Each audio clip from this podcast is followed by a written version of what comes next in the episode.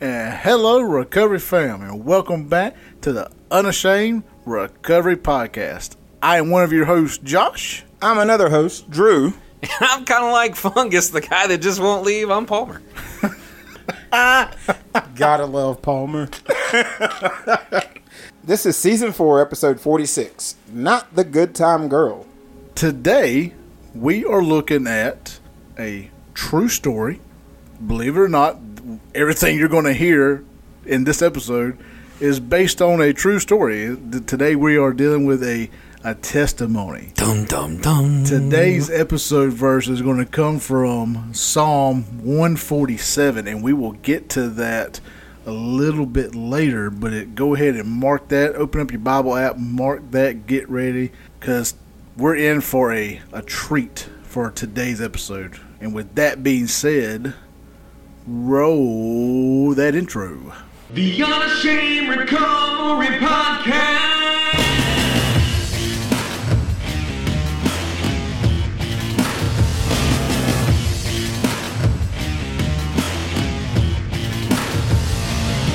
The Unashamed Recovery Podcast with Josh and Drew starts now. Here at Unashamed Recovery, we believe that there is healing in the story of our scars and that it is okay to not be okay. It is our mission to break the shame and stigma of addiction and recovery by sharing real stories of real addiction from real people in real recovery, trying to do real sobriety. That's right. And today we are joined by one of those real people in real recovery.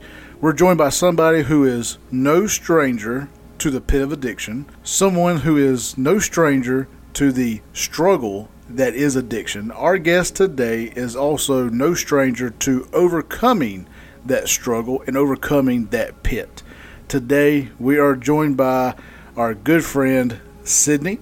Sydney, welcome to the Unashamed Recovery Podcast. Thank you, Josh. I'm very happy to be here today. I'm excited to share my story with you guys, and if y'all are ready, we can go ahead and get started. Well, every story has that beginning part of it. Every story has that chapter one. What would chapter one be called in your story? I think for the first chapter of my life that actually led into the decisions that I've made would probably be called growing up too fast. Growing up too fast. I like it. I believe a lot of people can relate to that. Yeah. My life was like the perfect little cookie cutter Christian family to start with. When I tell you guys my story and get started and everything, you'll kind of dive into that some more. But my dad, he played the piano at church every Sunday. He directed the choir and everything. He was a successful nurse. And then he started drinking and using prescription drugs that he was getting from being a nurse. And I really think that catapulted me into the growing up stage. It was just me, my mom, my sisters, my sisters are 8 and 10 years older than I am. So I grew up too fast before this happened, but this kind of started the journey of being a grown up as being a child. Mm. So you're in that. What was your first, let's see, how can I phrase that? What was your first kind of introduction into that life of being grown up too fast? I think it would be, since I am so much younger than my sisters, I started growing up and acting like a teenager as soon as I could walk. I wanted to hang out with their friends. I wanted to wear their makeup. I wanted to be like them, I guess, in a way. So any child that has siblings that much older than them, I feel like they, as soon as they're coming into being a toddler and things like that, they're wanting to be those people. They're wanting to be older. They're wanting to make the older decisions. I can remember when I was in elementary school, and everybody has a bedtime when they're in elementary school, things like that. I would be but why can't I stay up as late as them? Why don't they have to go to bed? And I just remember Mom always telling me, Sydney, they're a lot older than you. You're not ready for the things that they do, the things that they say, stuff like that. You're not ready for that. But I always felt I always felt older than I was. And even in high school and starting college and everything, I've never really had friends that were my age. I always hung out with the older people. When I was a freshman in high school, my best friend was a senior. graduated high school. I've always had friends that were older than me. So that led me to make decisions at a young age that I was not ready for, because the people that surrounded me in my life were older. They were always older. They were always making the older decisions. So I felt like I needed to fit in and I needed to be able to do the same thing. So it was almost like you was never able to really just fully enjoy where you were at. It right. was always... I don't ever really remember feeling like a kid, if that makes sense. Would you tell us last week or the last episode? Got to be in the moment. She was never able to be in the moment. She was never able to be present. It right. was always having to live two steps ahead, or that's what it's, I mean. Just going by what I'm hearing, you know, you always kind of had to put on the big girl pants right. at, you know, an early age. That means a lot of responsibility fell on your shoulders. And like when my dad did become an alcoholic, my mother and my sisters and I, we moved out. I remember like in lower elementary school, like I was the one laying out my clothes for school the next day. I was the one packing my lunch for the next day. Not because my mom didn't want to do those things, but when you get a divorce and you have 3 children, you have to work long nights, early mornings, things like that. Like I remember I did a lot of things for myself that not everybody had to do. Right. And I mean, not alone the fact that, you know, your mom's probably going through a grieving process at that point. I mean, the entirety of you all were probably having to go through that. So, I mean, you're having to be strong and, you know, you're living outside of your means right. as far as mentally at that point.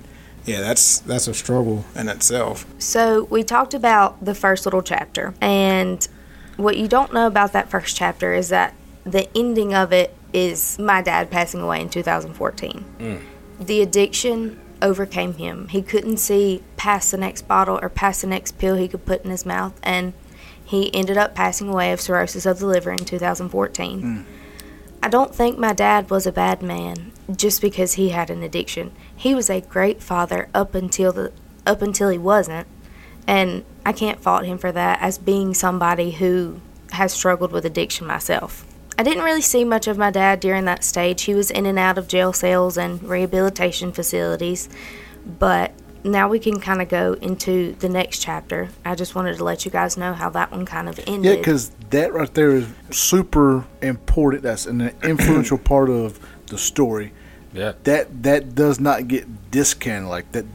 That part has to be. I mean, that has to be told. That's right. That's like, you know. Outside of trauma number 1 being the fact that your dad became an addict, trauma number 2, the divorce, trauma number 3, was having to be grown in the middle of all this, number 4, you know, him passing away. Right. So I mean, these are, yeah, it's just like back to back to back almost. I mean, yeah, and just, that's the only part of the story that I actually heard you talk about a little bit earlier. And my initial question, which is what I wanted to ask earlier, but wanted to wait for the podcast, was, you know, just like I asked Drew about Drew's dad not being there, did that affect, you know, in turn affect you in a way to where you started into an addiction? So my question to you, Sydney, is, you know, dad passes away. Is that the beginning of like, now I need to find something to fill that void?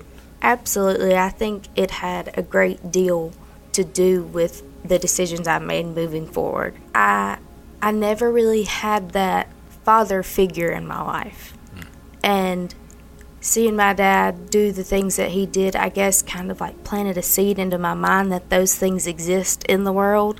Like there are those, it is an option out there to abuse drugs and alcohol and things like that. And for a long time after my dad passed away, I was 12 years old, and for a while I was like, I'll never do that. I'll never do that. I can't believe somebody would do those things. I can't believe somebody would abuse those substances. And then I turned 14 years old and I had older friends, and then it seemed cool. So that's where that started. But I was still a good kid in high school. I had all A's. I studied. I was a cheerleader. I was in the marching band, along with being in just about every club you could think of, including Fellowship of Christian Athletes. You name it, I was. Yeah, you name it, I was in it. I was actually one of the leaders for the cheerleaders, because, you know, Fellowship of Christian Athletes goes to different sports and they have their own little groups and meetings and prayers and things. And I was actually picked by the pastor to be one of those leaders in that, simply because I led such a leadership style type life. Like, I was the person who seemed like you wanted to be in leadership. But real quick before we move on, can I ask, just in case we have any teenage listeners, I would really like for you to kind of expand on being that 14-year-old daughter who thinks my daughter's in the room. So my middle daughter's in the room.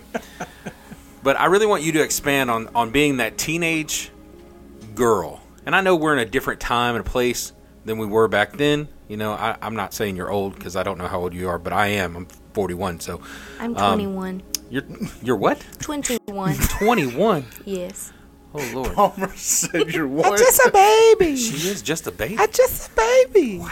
I told you guys I had to grow up faster than I should have. For real. Okay, so take me back to being a 14-year-old, quote-unquote, child. And just kind of, expand. Woman child. Get it right. Woman child. If a younger listener is listening, yeah, I really want them to know, like, hey, you're not alone. We thought these things were cool, too. Not just that, but you got parents that have kids that are in a similar situation that do not know how to address it. Right. You know, especially knowing now that she's 21. I mean, this wasn't very many years ago. Right. You know what I mean? Literally so, 7.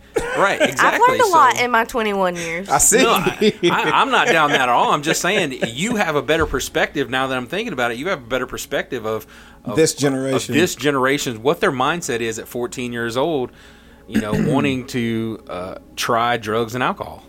I'm assuming that's what we're talking about, trying drugs and alcohol? Yes. So, or maybe even sex. I don't know about that, but I'm just saying, like, I'm just trying to I want he's our, putting it all, basically lay it all out on the table. That's right. Yeah. I want our younger generation to know, like, there's no pink cloud when it comes to it, because it's going to happen at some point. The way and not to interrupt, but I mean the way the world's set up now, I mean with these phones, these screens, I mean I literally watch my, you know, middle child talk to somebody in California. They're playing the same video game together, like they're sitting in the same living room. Right. I mean, that's how close. Because that's everybody how we did it. We were sitting in the same living room. It's so easy to disperse these things, or to, you know, indoctrinate a mind, so to speak. You know, through kind of like you know, at 14, you're going around these older kids. You're being indoctrinated in drug use, but you were already there with your dad. Right. You know, and a little question I had to go with Palmer, kind of segue into that, was did you feel like you were closer to your dad with the drug use, or at least that you feel like you understood him more? Absolutely, something kind of like that. Yeah. But I mean, like, all right, so I've noticed in some of my friends who have people who've overdosed or passed away that way, they end up using the same drug, trying to be closer to that person, which is the craziest thing I've ever heard. But I mean, it's just a little bit of the insanity when it comes to addiction. So I think once I started doing those things, in a way, it did make me maybe not feel closer to him, but more so understand where he was coming from. So at 14 years old, it was like a week shy of my 15th birthday. I tried alcohol and marijuana for the first time. This was also the stage we talked about drugs, alcohol, sex. I was making bad decisions. Mm. But in that time period, it was like a little bit. This is not like where the turning point of my story is and where the turning point of turning into addiction comes. Like I said, I made sure I was at all the functions, all the school functions. I was a cheerleader. I was in the band. I had a very good reputation, but there were a couple things that did not line up with that perfect image that I had made of myself. And the parts of Sydney that didn't fall into line with everything else would be that girl loves to party, and she quickly realized that another sorrow that she needed to drown with alcohol was the fact that she liked girls. That set me apart from everyone else. I felt like I had something to hide. I felt like nobody can know, which people. I live in a small town. People found out before I was ready for them to find out, because I was still struggling with that in myself. Being somebody who knows what the Bible says, who knows how you're supposed to act, what you're supposed to do. It's a boy and a girl, and that is it. And that hurt me for a long time. I don't think that maybe the hurt from that led into the addiction. I think the hurt of just wanting to fit in with everybody else so desperately played a part into the drinking and the smoking marijuana, which in high school I really didn't do much. It was mostly alcohol. Like, I would go to a bonfire after the football games, or I would go to a house party or something like that. But I always remember thinking in the back of my mind, and my mama told me this time and time again, and I never wanted to listen, addiction is a gene. And if you have a parent that is an alcoholic, a drug abuser, some type of addictive personality, that is genetic. And I always told my mom, that's not going to be me. That'll never be me. I could never do that. I have my head screwed on straight. And at the time of being 14, I think I did, other than the few things that I was doing, the parties, the marijuana, the girls, things like that. I was doing things I wasn't supposed to, but I still had my sights set on what I wanted to be in this world, which is what got lost in the process of addiction once I started college. For younger listeners, all I have to say is that it can happen to you. Even though you're thinking, I'm just going to go to this one party, I'm just going to smoke this one time, I'm just going to try this one time, maybe one more time after that. You say that until you fall into a hole and you don't know how to get out. Even though my addiction did not come as a young teenager, I was still a teenager. At 19 and 20 years old, I was still a young woman, not knowing where to go in life or what decisions to make. You have the power to choose which way you're going to go. Once you're in addiction, you really don't have that choice anymore. So I ask you to tread lightly. Go easy with the things that you're so quickly willing to try because you think that it's cooler, because you think that you'll fit in more, and hide the sins that you hold within yourself. You know, you said something right there talking about with the addiction. Made me really think about, there's a quote that I've heard, and I try to say as often as I can, but I think it's on the lines of, the chains of addiction are too light to be felt at first until they're too heavy to be broken. You can't get out. And that Absolutely. Is, in essence, exactly what you were just saying. You know, you as a teenager, you go and you think you're invincible, and that, you know, it's not going to hurt that one time or that second time. Well, yeah, it may not hurt that first or second time, but that second time is definitely going to lead to that third time. And then that third time is going to lead to that 10th time. So, yeah, good point. I like that. Oh, thank you. So before we make the turn, let's go ahead and take a quick break. Let's pay the bills. Pay the bills. Keep the lights on. Keep the lights on.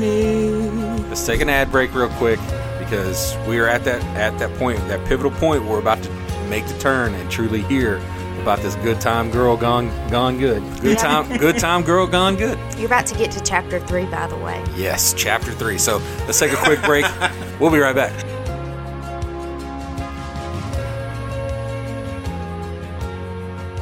Unashamed Recovery Podcast is heard around the world in over 42 countries, including over 780 cities in all 50 states here in the United States. People around the world are hearing the message of the hope of recovery from addiction, and that's because of listeners like you who donate, but also because of our sponsors. Local sponsors like Dee's Automotive in Meridian, Mississippi, serving the East Central Mississippi and West Alabama areas for over 42 years. Dee's is a name you can trust when it comes to your vehicle for all your complete car care needs and service and towing and car locks. That's Dee's Automotive. Go by and see Miss Jeannie, Mike, and the boys at 5024 Poplar Springs Drive. That's 5024 Poplar Springs Drive in Meridian, or give them a call at 601-482-1800. That's 601-482-1800, and tell them that Josh and Drew sent you.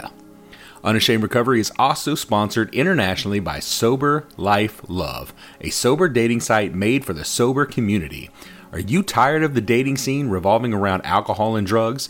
Do you want to find someone who shares your commitment to a sober lifestyle? Look no further than Sober Life Love. The Sober Life Love platform is specifically designed for individuals who are sober and seeking a partner who shares in their same values.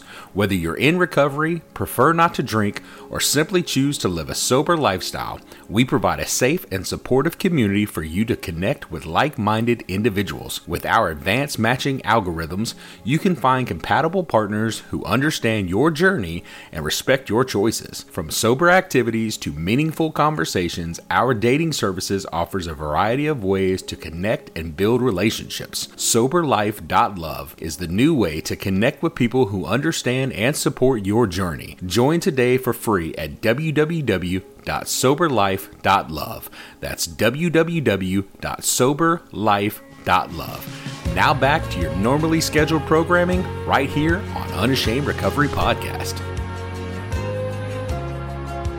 And we're back, Sydney. I'm so excited for this next chapter. I'm so excited to truly dig into what happens next. I mean, like we said as we were going to break, children, if you're listening, that first sip, that first party, that first hit of marijuana, that first try of any kind of drug, that can be the beginning. For some people, it's not, but for you, it might be. So I would say, not I think Sydney present. Would say is, don't do drugs, kids. Not being present. Yeah, and be present. Be not present. Dealing with the traumas either. So before we went to that commercial break, we were promised Chapter 3 is around the corner. Yes. So I think this is the first time that we've actually stuck with chapters as we've gone through. This is true. I like this. Yeah, because most of the time we breeze through. Well, I say breeze through it. Yeah, we just go ahead and give the whole story. Like, we don't break it down. Like, this is chapter 1, chapter. Like, we are writing a book today. So on my computer, it's not in chapters, but we're working our way through that. I think this. Y'all check out Sydney's biography on Amazon.com. Ooh, I could. It'll be on my Amazon storefront. Or you can get it at unashamed.com. Unashamedrecovery.com. Excuse me, I'm sorry. So chapters 3. So take us through it. So we've gotten through the high school years, I'm assuming. We've gotten into early adulthood. You're discovering things about yourself. I'm assuming you're deeper into this addiction. So chapter 3. We're on the edge of our seats. Palmer can barely contain himself. I can. I'm excited. So chapter 2 ends with me graduating high school. Yay. Yes. During COVID, had a drive-through graduation. Oh, that sucks. Yeah.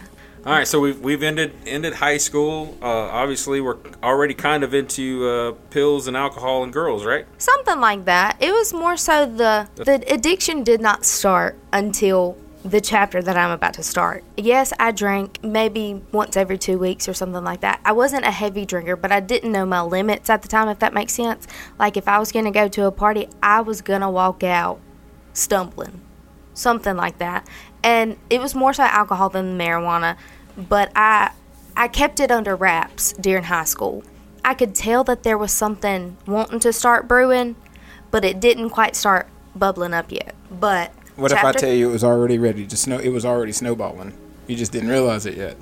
That could be true. Definitely feels that way. I mean, she admits that some of this started at 14. So like we're I mean, whether she knows it or not, we're already. I mean, my first party was 12. And then henceforth the nickname I got. But we're not going to get into that right now. But it's just I thought then I had it under wraps. It's just this one time. And then all of a sudden, it's. I think it snowballed. It just continued and got bigger, and then it became more noticeable because I couldn't control it.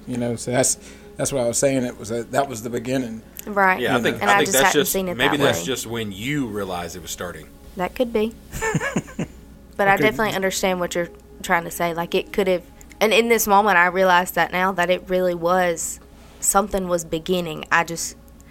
Maybe I didn't know it, or maybe I didn't want to know it. Most of the time, we place a blind eye to it. I'm fine. Everybody does it. My dad used to fuss at me for like hours on end. What can I do to get you to stop? And it was just one of those things because it was just okay. You can fuss all day. I'm still gonna go do it. Because I thought I was fitting in. I thought I was having fun. But lo and behold, he saw an issue before I could ever see it. Right. So, and my story was the same way. My mom would be like, she wouldn't say this with venom, but she would say it frequently you're going to turn out like your daddy. Mm. Not in a malicious way. Right. She just wanted to put it into perspective that I do have that gene, that I was already snowballing and couldn't even see it. And when I would get in trouble for things like that, she would think I was slowing down, but I was really just getting better at hiding it. Mm. And I think a lot of people do that, especially with addiction. And I did that a lot in this chapter 3 that we're starting on now. So my first semester of college was pretty much what you expect for somebody starting out college. My grades were terrible since I was too worried about the next party I could go to and with which girl I was going to spend my time with. In the beginning of this chapter, I partied a lot. There was a party house at the college. There were different apartments that we would go to, things like that. And I've even been known for drinking in dorm rooms. So I started my first semester. And by second semester, I had ended up in a very toxic relationship that took my partying to an all-time high and my self-respect to an all-time low. I made some bad decisions at the time, but this still is not the turning point of my story. After this little year that I took to party at the college apartments and things like that, I actually did kind of get my life together. I decided to get serious about school and started applying myself more because, I knew how to do that. That's what I did in high school. This lasted for a while until I started living on my own after the toxic relationship ended. So now we're kind of in spring of 2022 era. This is when I tried cocaine for the first time. This really is the turning point. It began as an occasional thing, but then it went from being for special occasions like midterms and finals week, and later it became a vital part of my spring break and an everyday thing in the summer. I worked long hours at a local rooftop bar and used the cocaine and marijuana to cope with the sleep deprivation and aid the broken heart that I had brought upon myself. Man. I really thought that I was living the time of my life.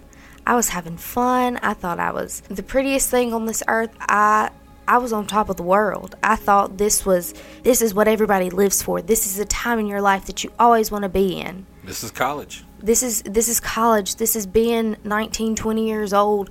And then the drugs stopped being for special occasions, and it was more for wake-ups and midday pick-me-ups. And I even used drugs to help me sleep at night if I even got in the bed at all. So at this point, were you still getting anything from the drugs, or had it now become kind of work to kind of just, you're just kind of just going through it just to be going through it because you had to do it? Well, it kind of, in this point in time, it kind of went back and forth. Like at first it was kind of like to get through like the work shift or something like that. But then I would do it for fun when I got home and I was hanging out with my friends. Mm. Really can't tell you many times that I went to work at that place that I was working sober. I either had done cocaine in the bathroom or had a drink on the way there or had a weed vape of some sort in my pocket. Like, and they got those now. Yeah, they do. I yeah, almost now, didn't she's say talking that. 22. 2022. That was last year. Hey, I'm 14 months sober. Don't dock it.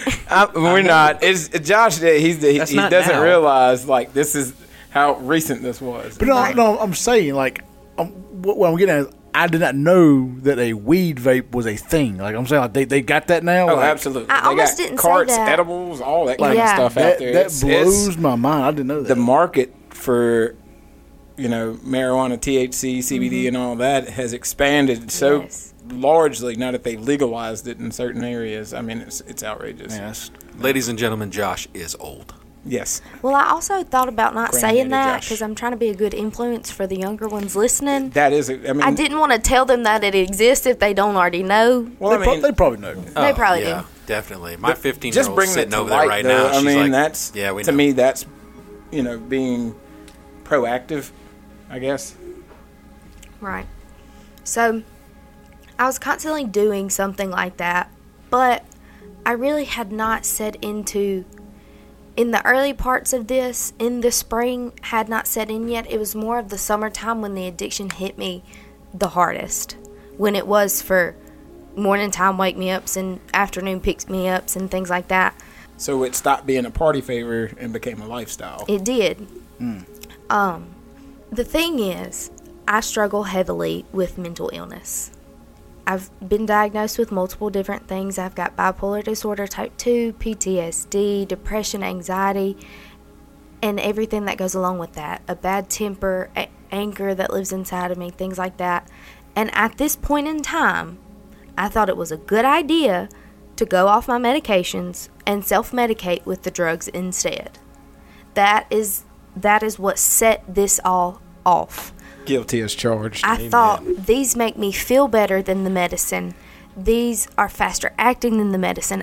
I'm normal. I don't need the medicine. I can just do this instead. Those were thoughts that I had as I was going through that phase. But you know, if you have you struggle with any mental illness, going off your medications is a big deal. Me going off of mine sent me into a manic episode, and that is where this drug use picked itself up, was when I stopped taking my psychiatric medications. So, Sydney, I know you just said that you struggle with mental illness. I'm just curious, and you don't have to talk about this if you don't want to, but I'm just curious, would you like to tell our listeners what kind of mental illness and what kind of psychiatric diagnosis you had to kind of give them a better picture of what you're going through? I said a few minutes ago that I have bipolar disorder type 2, which is my primary diagnosis that comes with very extreme mood changes, very extreme manic episodes, very extreme depressive episodes. And I think having this disorder and going off the medications was what sent me into a spiral of a manic episode. I also have things like depression and anxiety, but I've struggled with those for years before I ever knew that I was bipolar. And I do encourage anyone that feels like they might have a mental illness or has a diagnosis of a mental illness, find somebody that you can talk to. Yeah. I see a psychiatric nurse practitioner just about every 6 weeks. I'm about to stop going as much just because we're getting everything settled, my meds together, what levels need to be what dosage and things like that. But go get it figured out, because it'll help you so much in the long run. Before you get to that point of you feel like you need to medicate with drugs instead.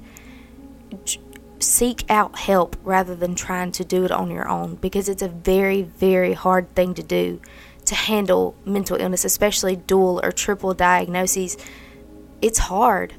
Somehow I did it. I didn't do it the right way, but somehow I did make it through that patch. I was in a manic episode, which I don't think a lot of people completely understand.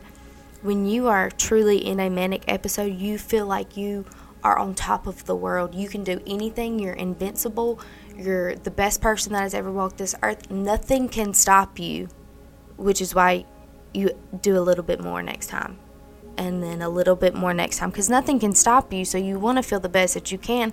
So if I did this much yesterday, I might want to do a little bit more today so that I feel better than I did yesterday. And that's really what happened to me, was if this can make me feel this way, what about this? Or what if I mix this with this? I wonder how that'll make me feel. When really and truly, all I needed was to go to the doctor and get everything figured out. I like bringing that up. I know that we are we're faith-based, you know, so obviously we all agree that we lay everything that we have at the feet of Jesus. But I just want people to know, like, God created very smart people to come up with medicines that can help you.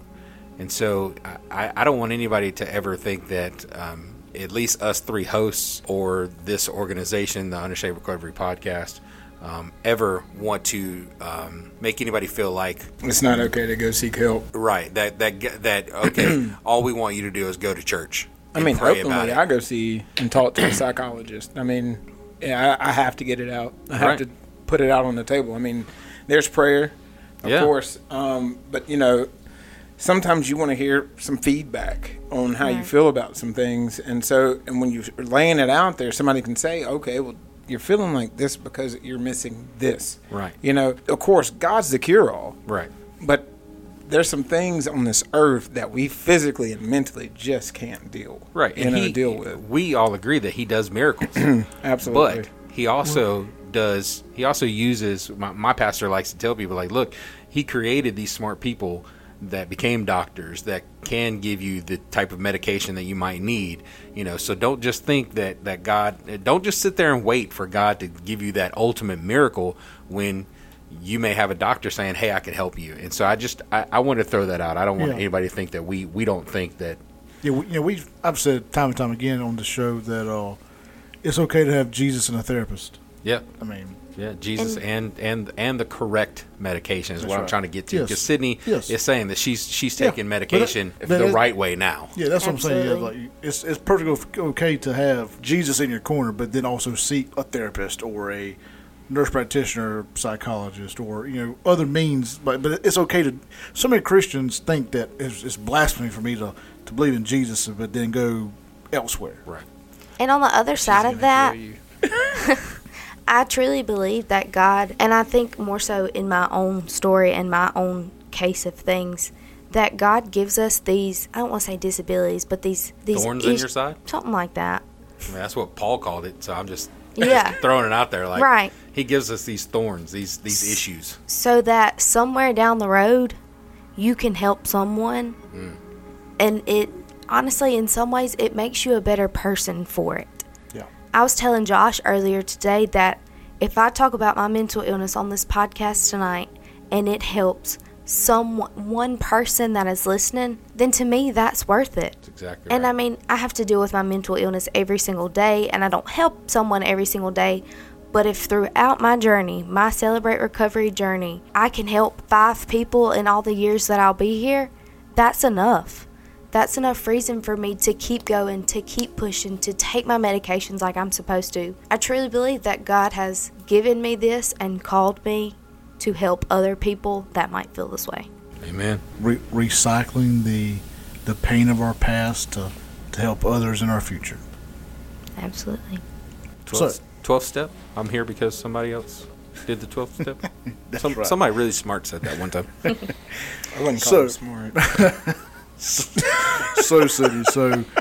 So I know we have so much more to continue on with your story. So go ahead and take us to what was there a rock bottom experience in your story? That's what's coming next. Oh boy, this is my. I love felt like I was falling. Rock bottoms. I did in this story. I felt like I was falling, so I knew rock bottom was coming. Gotcha. Yeah. So I mentioned a few minutes ago that I do have anxiety, and I was off of my medication. So at this point in time, I had convinced myself that I was not safe in my own home. I told you guys I lived on my own after the toxic relationship had ended and everything. I would even spend, which keep in mind I was doing cocaine at this time, so it will heighten your anxiety times 10, if not 100. So I would even spend countless hours on my bathroom floor after I got home from work, just waiting for the sun to come up so that I could see if somebody was coming to get me out of the dark. When I would get home at night, I would sit in my car for about 30 minutes with the windows cracked to listen in case somebody was going to come out of the woods and come get me. Mm. That sounds outrageous, I know. But I worked in downtown Meridian. My car had been broken into. And, you know, people do all kinds of crazy things. So I was always worried that somebody followed me home or put a tracker on my car. Just these irrational thoughts that raced through my head. And I mean, it is Meridian, so I mean, that's her overheightened sense of security actually that she was looking for. It all could have actually been very much true because it is Meridian. Right. Yeah. I was thinking maybe she listens to too many true crime podcasts. Okay, now I do that, but that had nothing to do with it. But I know it sounds crazy, but I was genuinely scared of my own shadow and didn't even trust the deadbolt on my door. I thought somebody was coming to get me if the sun wasn't out. And at this point in time, things started to unravel. We're getting close to the bottom. It was like one bad thing after another. The toxic ex had reappeared in my life unexpectedly. I lost my first childhood pet. My best friend and I were on the outs. I barely spoke to my mother. My car got broken into. and I got hit with a pop-up drug test at an orientation for nursing school, which I forgot to mention that earlier in the summer I had gotten accepted into the nursing program at my local community college. But at this point, I could not see my life getting much worse, and I could not understand for the life of me why God was giving me such a hard time. So that was the way I was thinking. So I turned to the only thing that made me feel okay, which were the drugs and the alcohol. At this point in life, I was under the influence 24 hours out of the day, 7 days a week. I felt so alone, and only I knew how bad the drug abuse had got. But then, on June 5th, 2022, I had what you would call the basic mental breakdown. I acted out in a way that I never had before. I destroyed the inside of my home by throwing things in a blaze of fury. I told my mother that I would rather die than feel the way that I was feeling. And on this night, I was physically abused by my best friend's husband. I had the worst bruises and cuts that I've ever had in my entire life. And then this breakdown, these actions, everything all landed me at Alliance Health Center in Meridian, Mississippi. The thing is, when I hit the ground that night, God came to me. At a time where I felt like I had no one on my side, God sat down with me in the dirt and let me know that I, in fact, was not alone. Even though for months I had wondered if there even was a God, He still showed up for me. I had been awake for probably 3 or 4 days at this point when I hit the bottom, so some serious delirium had set in, but it was in that moment that I knew I needed help. I could feel God telling me to do better. Go get help. You are so much more than this. So I did exactly what I needed to do. I asked for help, which in turn was how I ended up in Alliance. I stayed there on a psychiatric floor and got all the drugs out of my system and got the help I needed. I slept for the first time in days, and I ate for probably the first time in a week. When I checked into the facility, I weighed the lower part of about 110 pounds. That was a bad part. That was a bad part. I got a leg that weighs 110 pounds. But when you do the substance I was doing, you're not hungry. You're just, you're on the go. You don't think about it. You don't need that. You don't need food. You don't need water. You don't need sleep. You just need to know what the next thing you're going to do is. I think I was, so generally, I normally weigh like 230. I was at 170 going into rehab, 170 pounds, like a stick. I did too. Like if the wind blew too hard, I'd probably have fallen over. So I got out of the facility, and I told myself that it was time to get it together. I attended North Park Church here in Meridian, Mississippi that following Sunday. And from that point forward, I began holding myself accountable and got my eyes set on recovery. I had a meeting with Pastor Jim the next week, and he told me about this group called Celebrate Recovery, which in reality was the saving grace that God knew that I needed. I went for the first time on July 4th, 2022, and I've been just about every Monday since. And we need to talk about the recovery process for just a minute. What it feels like in those first few weeks, first few months. You see, the thing about recovery is that you can't do it alone, which is why we find groups like this and we need sponsors. This group has shown me support and love since day one, and there is no way I would be where I am without it. I am now successfully in nursing school after God graced me with a makeup drug test. I didn't fail it. It was inconclusive. But God did that. Right. That wasn't me. God did that. I'm still in nursing school. I start my second semester next month. My third semester next month, my second year. I have one more year, and then I'll be done. Man, that's awesome. It is. And God graced me with that drug test so that I would be allowed in the program because, as I stated earlier, I had that pop-up drug test in the midst of a drug addiction. And God has taken me by the hand and been with me every single step of the way since I started this recovery journey in early June 2022, and I'm now almost 14 months sober. Whoop! Yes. Didn't know. We were thinking the same thing.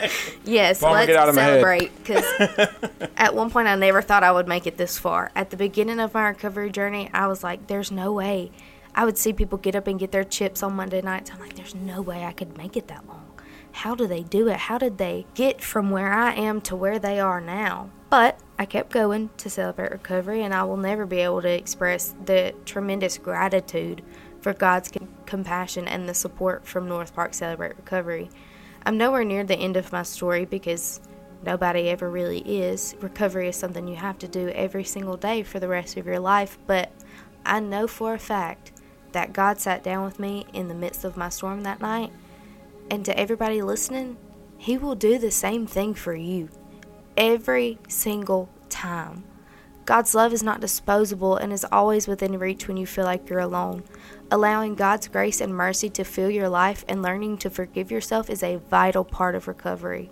Recovering is painful and it's hard to do, and in all honesty, recovering might possibly be one of the hardest and most hurtful things you ever have to do in your whole life. Because of that, you can't do it on your own. But you also can't expect God to do all the heavy lifting. I thank God every single day that I don't have to do this on my own like I thought I would for so long.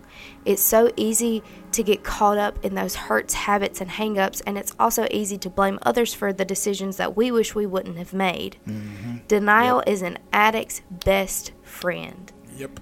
Ooh, that's a mouthful there, ain't it? We constantly want to deny our part in how things worked out, because how could I have done something like that?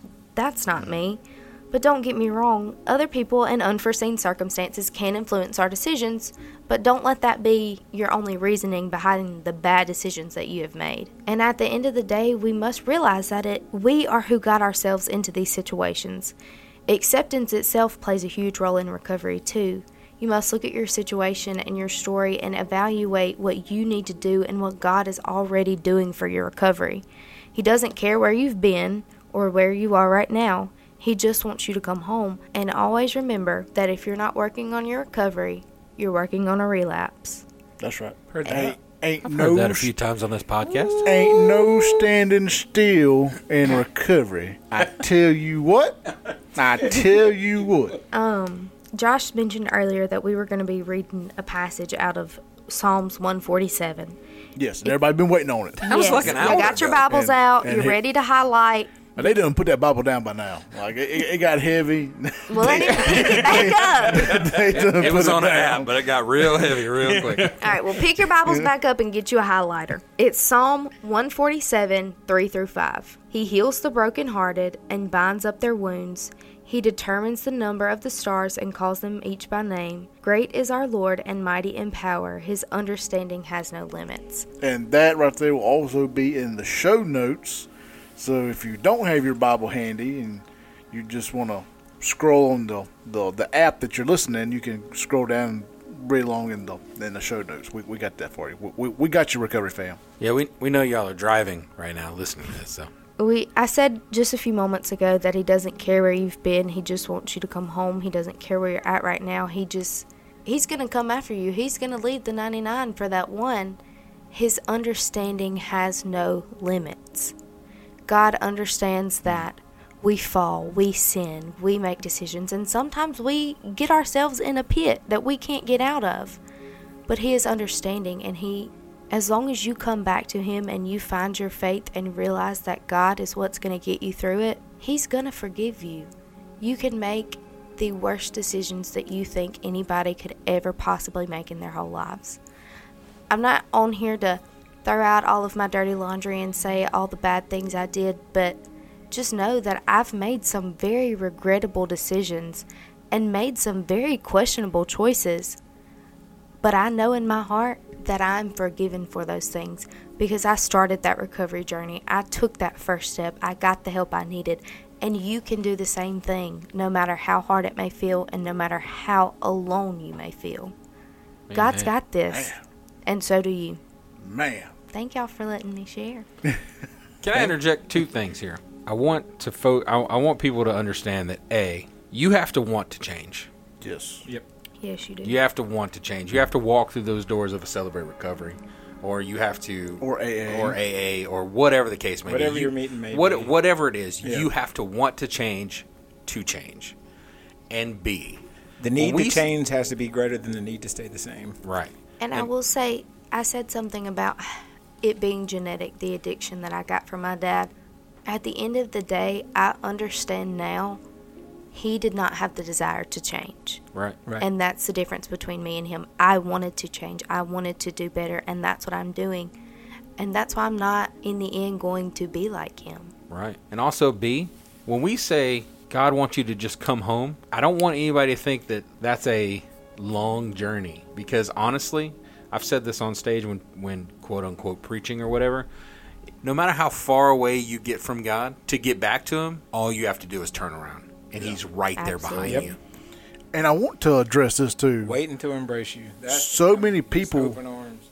So many people, and myself including this, think that you have to clean yourself off before you go back to God. And that was a thing, a lie that the enemy has sold me on is, and that's why I stayed in my relapse for so long, is because I thought that I was unworthy to go back to God, and that I could not pray because the things that I'd done made me unworthy, and I feel like I had to clean myself off before I could go home. Right. And hey, if that's the case, just imagine if you had a car accident and you broke your arm. I was about to say the same thing. And you were going to bandage up and fix reset the bone and do all that before you took yourself to the doctor who's going to do that anyway. Right. Yeah, I was just thinking, like I said on a TikTok, which I stole from somebody else on TikTok, but it's true. You don't have to get well to go see a doctor. You don't have to you don't have to clean yourself off to go take a shower. You don't have to get in shape to go to the gym, and you don't have to clean yourself up to get to go to Jesus. Yeah. It's just that simple. That's right. Like too many of us get caught up in the fact that, like you were saying, we feel like we need to fix it first and then we'll go to God. No, you ain't got to fix anything first. In fact, I heard a preacher say on TikTok as well that, like, somebody asked him, "Can I be a Christian and still smoke marijuana?" Yes, you can. Because you don't have to stop smoking marijuana to become a Christian, or doing your sin, whatever your sin is. You don't have to stop that to become a Christian. Once you become a Christian and start having a relationship with God, anything that God tells you he doesn't want you to be doing, you'll know that then. And then you'll want your desires will change to his desires. Yeah. And that is something I've experienced myself. I let you guys know that early on I had realized that I had the same sex attraction, and since I have been in church and in Celebrate Recovery, God has really changed my heart on that, and I never thought that was possible. Now I'm not saying I'm fully recovered from that, or I don't still have tendencies and things like that, but my heart has definitely changed throughout this journey on things like that. Yeah, somebody told me once about homosexuality. Somebody told me once, like, it's not the desire, because that's your flesh talking. It's not the desire that's really the sin. It's the acting on the desire. Absolutely. Right. There's what I mean? Like, we can't really help because of our flesh. Sometimes we really can't help what we're attracted to or what we want to do.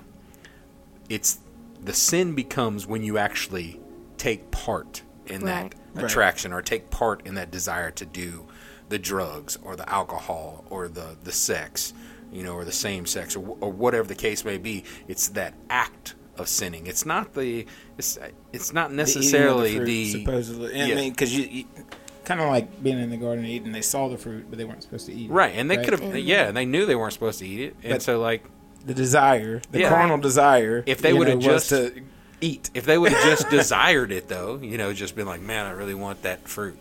Man, I really want. That wouldn't have. That wouldn't have That wouldn't have created the sin. Right. It was the act. It's the act of doing it.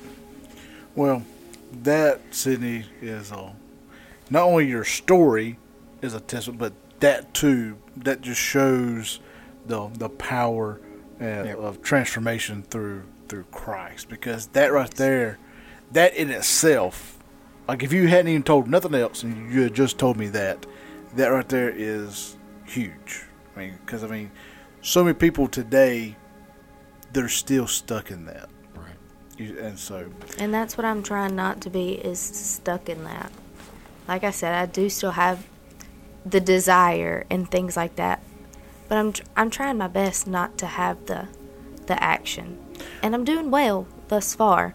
Well, it happens in moments. Right. Changes happen, everybody wants that magic wand, microwave effect. I mean, it's in moments. If you can perfect one moment, then you've won that day or that moment over. Right. And so it's 24 hours at a time. Yeah. And here I am. Next month I'm going to hit 6 years. You look great for 6 years. And I still every single day, I still fight that battle with my addiction to pornography and sex addiction. Like, so, I mean, it's not something that is going to be, you know, done overnight. Like, it's, I mean, you can still be years down the road in this journey and still be struggling. That's perfectly normal. I won't say who told or what conversation or who I had the conversation with, but I was having a conversation with somebody who their sister had basically come to them and said, you know, I really want to go into this program, but it's going to take a year. And I was like, that's the wrong kind of thinking right off the bat. It's not going to take a year.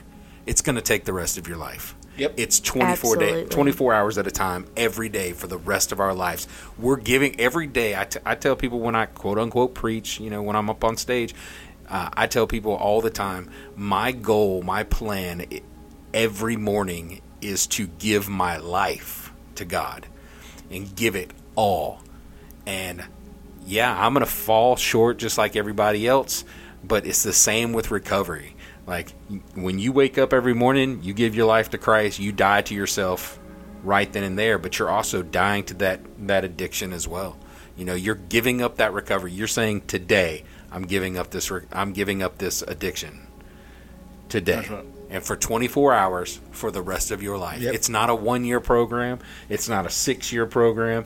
It's not a 14-month program. It's an everyday program. That's not just recovery. That's being a Christian. Yep. You're right about that. And that's why in the Serenity Prayer we say taking one moment at a time. Right. One day at a time. It's literally in the prayer that we have created for this group of people. Right. Yep. That's Living one day at a time, one moment at a time. Accepting hardships as a pathway to peace. There we go. Struggled on my own bed. Tried to flip it around. And just remember, you know, let's say you fall flat on your face, you know, for that one moment. That doesn't ruin the whole 24 hours. Nope. You know, you can still turn right back around and be like, okay, I just messed up. Right. Like, but here we go again. Here we go again. Every day is a new day. The Bible tells us, every day the new blessings are mercy. Yeah, every day is a new blessing. Like our days start, our life starts. Yeah, our life starts over every day. Yeah, and like in Psalm 147, it said, verse 5, His understanding. If we do fall down tomorrow, all we've got to do is get back up and do better. And try harder and talk to God. You know, people really think that sometimes you just kind of ask God for the things you need. You thank Him for the things you've got, and that's all your prayer should be. But talk to God like He's your best friend sitting beside you. Be like, God, I understand that I shouldn't have done that. I'm not quite sure why I did do that, but I pray that you would change my heart so that I won't do that again. Yeah. And so that's just a small step you can take when you do fall down and you need to get back up and kind of dust your knees off and get back on the path that you were going on. That's right. I know it's kind of off topic, but I want to say that since you brought up talking to God like He's our, you know, like He's sitting right here with us, because He is. But if I'm sitting here and I'm talking to Josh and I'm talking to Drew, I'm talking to Sydney, and I have an issue with them, I know that I can tell them. And I want y'all to know, God is so big that He's okay with you being upset. Yep. He's okay with you yelling and screaming at Him. He probably would prefer we didn't curse at Him, but He's okay. Like, He can take it. He's big enough to take it. And so when you're in those rut moments, or you've screwed up, or you feel like life's, you know, kicking you while you're down, I just want you to know that you can express your frustration to God. God wants you to speak truthfully to Him. He already knows what's in your heart. He already knows how you feel, but He wants you to be 100% truthful with Him and talk to Him like He's your friend just sitting right there. If you have a problem, bring it to Him. He's big enough to take it. Yep. And a little tip, He already knows. Right. He already knows what you did. He already knows what you're thinking about, what you're going to do. He already knows, so and He's not mad. You've already been given grace. He just wants you to come back to Him and stop hiding in the cave. Absolutely. That's right. Well, Sydney, it has been an absolute pleasure having you on the show. I know we could sit here for another hour, and we could still probably go deeper in this. But that's all the time that we have for this episode. But I do want to give you one more moment because you have been so kind to share your story. If there is somebody out there listening right now who may be in the same spot that you were once in, I want to give you just a moment to share with them something that you needed to hear when you were in that spot. There was a time during my addiction phase that I genuinely wondered, is God real? And I felt that way for probably a couple months. And I understand now that the reason I felt that way was because I didn't want what I was doing to be wrong. I wanted it to be okay to do those things, but you know it's not in God's word and in the way he sees things. So I just pretended like he wasn't there. Realizing God was there the whole time and turning to him is the one thing that saved me. Yes, I went to the doctor, I got help, I got the medicine, I went in recovery, but God did that. Don't ever question if your story is too painful or too dirty or too ugly, because he's going to be there no matter what. Mm-hmm. I've made terrible decisions. I've done terrible things, and I know that you have too, but I promise yours probably aren't worse than any of mine. And God was still there for me as soon as I called on him, and maybe even a moment before I did that. He sat down with me and he was like, okay, it's time to do better. So if you're feeling like maybe there is no hope for you, or that God isn't listening, or that God doesn't care, maybe you should try listening instead of trying to do all the talking. You listen because God is calling you. He has listening to this podcast means he's already started working in you. Listening to this story and identifying with it, he is already working in you. You've got to let go of those chains that are so heavy. You've got to let him break those. You have to be open-minded and open-hearted and stop shutting yourself off to the possibility that you could be loved unconditionally. You are beautiful, you are loved, and you are enough. That's right. That's right, man. Well, Sydney, thank you. Thank you for coming on and sharing. Thank y'all for having me. I hope that that somebody out there has heard this and they have found it helpful and encouraging. And I hope what they have heard has inspired them to take that next step. And if you're listening and you're still in that darkness of addiction, we hope that today's testimony will be that lighthouse guiding you out of that pit and into the hope of sobriety and recovery. Want more recovery content? Visit our brand new website, unashamedrecovery.com, for more recovery content, as well as our new sobriety and recovery themed blogs to take you deeper into your sobriety and recovery journeys. And that's where you'll also find all the links to our social media. There you can even donate to the show and help us reach more people still lost in the darkness of addiction. Also, check out more amazing recovery podcasts over at Take 12 Recovery Radio, Recovery Podcast Network. That link is in the show notes, as well as under our partners page on the new website. That's all for this episode. Remember to stay sober, and above all else, keep 12-stepping as you stay unashamed. We love y'all. Love you guys. Bye.